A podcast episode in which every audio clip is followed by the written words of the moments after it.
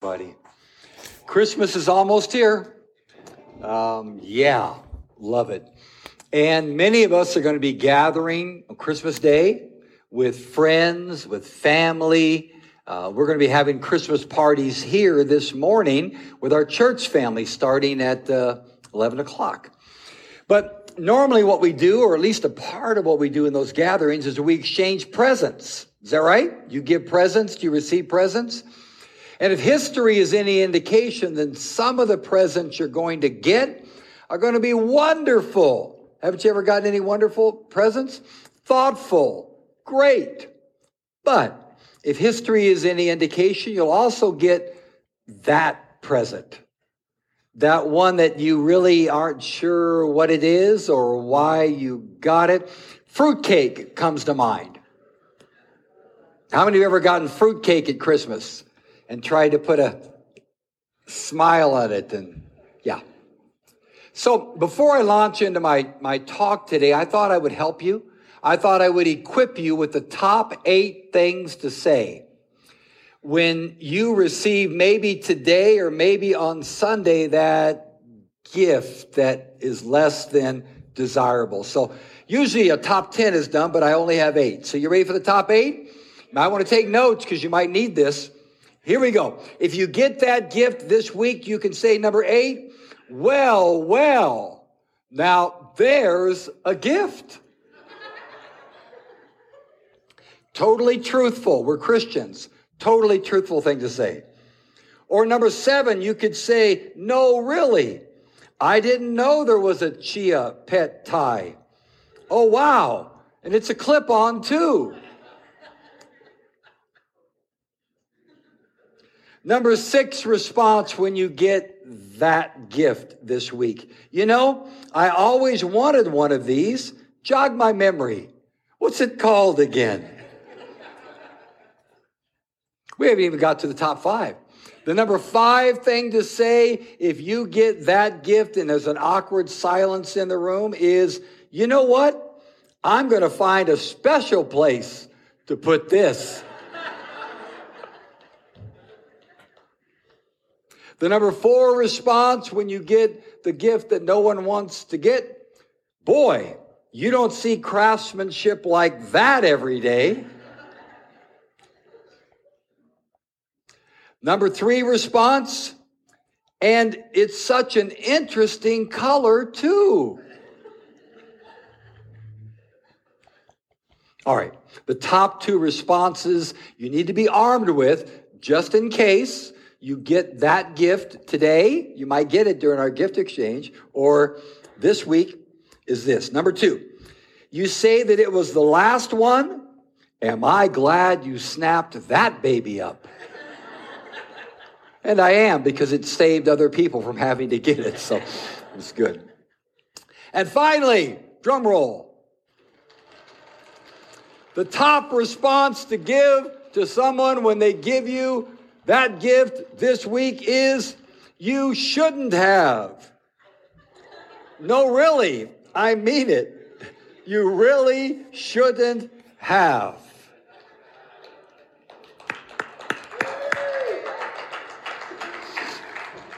So you got something out of this morning. So there you go. You've been armed and equipped, ready for anything that might happen this week.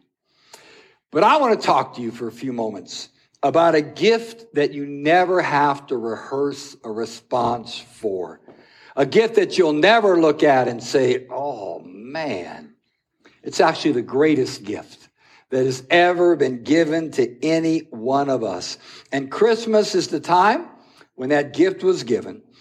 It's the time when God Himself, God the Father, sent His only Son, Jesus Christ, to be born in the world as an expression of his unfailing and relentless love. That gift is thoughtful because it meets our greatest need, our need to be reconciled to God. That gift is priceless because it was purchased with the blood of God's own son. And that gift is timeless, timeless, never wears out because the grace of God is never ending. At the heart of Christmas is love. God's love. For God so loved the world that he gave, gave his son the greatest gift that we celebrate today and throughout this week. So I want to remind everybody just for a few minutes today of three things about this gift of love that God gave, this gift of the Son of God to all of us. So you have some notes, you can write them down here. Point number one God's gift of love was right on time, was right on time. Have you ever received a present from someone that you just could not believe the timing of it? Like, I had a great need for this. How did you know? How did you know that I needed this? I mean, it could not have come at a more perfect time. Maybe because you were going through something and it met a, a, need in your life and it was as if the giver knew exactly what you wanted. Well, that's the timing of God when he sent his son into the world. The book of Galatians talks about it in chapter four. It says, but when the fullness of the time had come, God sent his son, born of a woman, born under the law, to redeem those who were under the law, that we might receive the adoption as sons. From the moment creation was shattered by sin, God was planning, even before that, God was planning to send his son into the world to save us from our sins. But he was waiting for just the right timing. You ever wonder about the timing of Jesus coming into the world? I mean, why didn't God send Jesus an hour after Adam and Eve sinned. I mean, you guys sinned. You need a savior. Here's Jesus. Why didn't God send Jesus into the world uh, just after the children of Israel had crossed the Red Sea? And, and now here's Jesus. And now, now we can be forgiven of our sins. Why did Jesus not come uh, a month before the children of Israel were captured and carried away into the Babylonian captivity? Why didn't he come last week? Why did God pick the timing of 2,000 years ago uh, on that day in that place? I want to talk to you about that because God knows exactly what He's doing when He sent Jesus and when He answers your prayers today. His timing is always perfect. There were three things happening in the world when Jesus came there were three cultures, three nations that were uh, influencing the known world uh, at that time. First of all, of course, was the Jewish nation, God's ancient people. And God had chosen Abraham, given him a promise, all of his descendants, that uh, one day the Messiah would come from them. But you know, from the time that, that uh, God gave that promise, it would be a thousand six hundred years until Jesus came. God waited until this group of people, these, these Jews, these Israelites, had had a thousand six hundred years to discover that they needed a Savior badly. The Old Testament is the story of people trying to keep God's law and failing trying to keep God's law and failing, being faithful to God for a while and then falling away. And, and, and, the whole time it's preparing a whole society for, man, we can't do this. We can't keep this law. We need a savior. When is the Messiah going to come? And throughout that 1600 years, God gave them uh, all kinds of things to remind them of what the Messiah was going to be when he did come through types and shadows and, and through the ceremonies where they would uh, offer sacrifices over and over again. So God was preparing them, and God knew they needed more than 800 years, more than 1200 years. This was the right time to do it. But it was also the right time because those Jews weren't in one place anymore.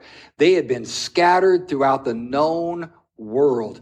And in every city throughout the Roman Empire, there were Jews, there were synagogues. And so when the early disciples went around telling people about Jesus, it was pretty easy. I'm just going to go into a town and there'll be a synagogue in this town. Yep, yep. And I'll go there and there there'll be people who believe in the one true God, believe in the Old Testament scriptures, and some of them will be hungry for the gospel. So I'll head in there. I'll tell them some of them will believe and then a church will grow and expand from them. So God waited just for that moment. But two other things were going on too. Alexander the Great had conquered a lot of the known world. And then later on, the Romans conquered the Greeks. But even though the Romans conquered the Greeks, the Greeks left something behind that God knew was needed before he sent Jesus. You know what it was? A universal language. Greek was spoken throughout the Roman Empire. Greek was the trade language of today. It would be like English today. If you could learn English, you could probably go to most any country and, and find some people who can speak English and, and you could you could get along there. Well, for the first time ever, this language had been everywhere. So when the early disciples went and preached, they could do it in Greek. And then somebody would hear them, somebody would understand. They didn't have to learn new languages, they could just go and do it. And then the New Testament was written in that language which could be universally read by everybody. So what was God waiting for? I'm going to get the Jewish nation ready to go. I'm going to wait until Alexander the Great does this conquering and, and there's one universal language. And then I'm going to wait until the Roman Empire conquers the Greeks. What did the Roman Empire do? What didn't they do? There's something called the Pax Romana, the peace of Rome. When they captured everything, they were brutal and they enforced law. For the first time in, in, a long time, you could walk from one city to another without robbers just jumping on top of you because they knew that if they messed with anybody, that the Roman soldiers were enforcing the law and they did it very, very significantly. There were roads that led from city to city. Roman soldiers would build roads. For the first time, you can walk down roads. There was a postal system in place where you could write a letter. Paul the apostle could sit down and write the book of Galatians and send it and it would get there. So God waited for all of that. Okay, okay, okay. Now it's time. The result, man, something happened in the Middle East and it spread everywhere in just a few centuries. Now, let me tell you something if God knows how to give gifts exactly at the right time, if he knew how to do it 2,000 years ago, don't you think he knows just the right time for you? You ever prayed a prayer and God didn't answer it right away? And you go, what's going on, God? Well, God knows what's going on. It's like he's moving chess pieces. I got to get him ready, her ready. I got to prepare that. That's going to happen. And then so, and you're not ready. So I got to do this to get you. Is the timing of God. He knows when to answer your prayer. He knows when to bring someone into your life when you're ready. He knows when to take someone out of your life when that's needed. He knows when to do all of that. You can trust him. You can trust him. There's a second thing I want to remind you about this gift of love that God sent to us on Christmas Day. God's gift of love brought us into a family. It brought us into a family. Not only did we receive the gift of eternal life, but we received the gift of family. By faith, we can become sons and daughters of God with all the privileges that that entails. The great pastor J.I. Packer wrote this about this incredible expression of love being adopted into a family called the church. He said this, adoption is the highest privilege that the gospel offers, higher even than justification. To be right with God the judge is a great thing, but to be loved and cared for by God the Father is even greater. What a gift to be part of a family. What a gift. What a gift. Ephesians chapter 1 Blessed be the God and Father of our Lord Jesus Christ, who has blessed us with every spiritual blessing in the heavenly places in Christ, just as he chose us in him before the foundation of the world, that we should be holy and without blame before him in love having predestined us to adoption as sons by Jesus Christ to himself, according to the good pleasure of his will and the praise of the glory of his grace.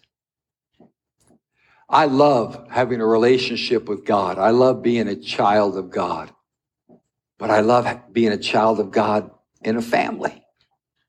Family is significant and important. My wife and I, and a bunch of other amazing people, planted this church. Uh, Ruth, you were there. We planted this church. How many were here when we planted this church? We have a number of these amazing people that have been here since we planted this church. Thank you. We planted this church um, eight years ago. I think it was eight years ago. I became a Christian when I in my early twenties. I went into the ministry right away.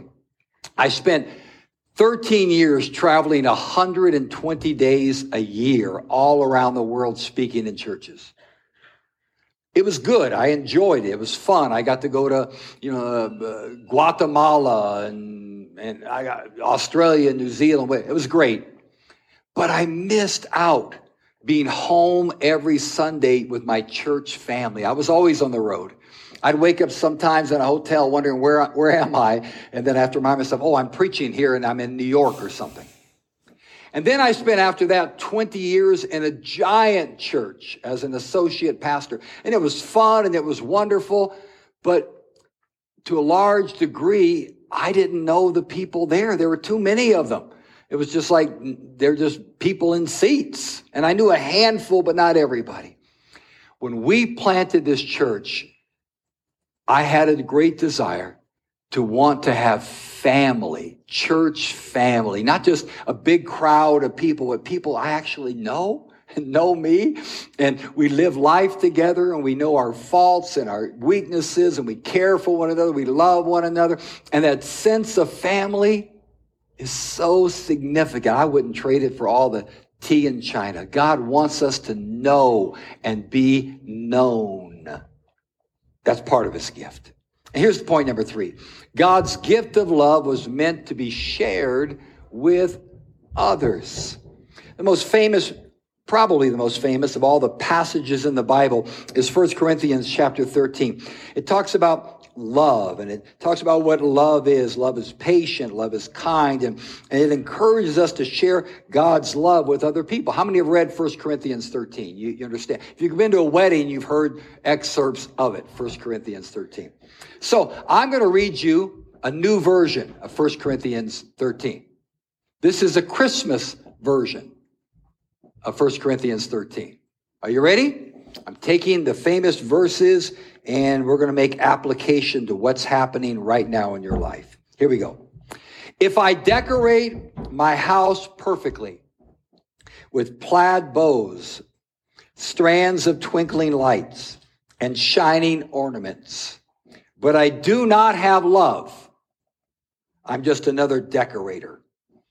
If I work hard in the kitchen baking Christmas cookies, preparing gourmet meals, and arranging a beautifully orda- or adorned table at mealtime, but do not have love, I'm just another cook. If I work at a soup kitchen, carol in the nursing home, and give all that I have to charity, but do not have love, it profits me nothing.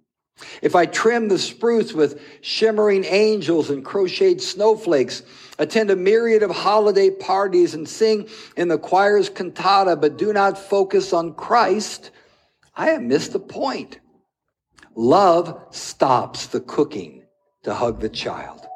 Love sets aside the decorating to kiss the spouse. Amen, Joanna. My favorite thing. Love is kind even when harried and tired. Love does not envy another's home that has coordinated Christmas china and table linens. Love does not yell at the kids to get out of the way, but is thankful that they are there to be in the way. Love does not give only to those who are able to give in return, but rejoices in giving to those who cannot. Love bears all things, believes all things, hopes all things, and endures all things. Love never fails. Toys will break, pearl necklaces will be lost, golf clubs will rust, but giving the gift of love will endure. My challenge to you this week is that. It's that. God's gift of love was right on time. God's gift of love brought us into a family. And God's gift of love was meant to be shared with others.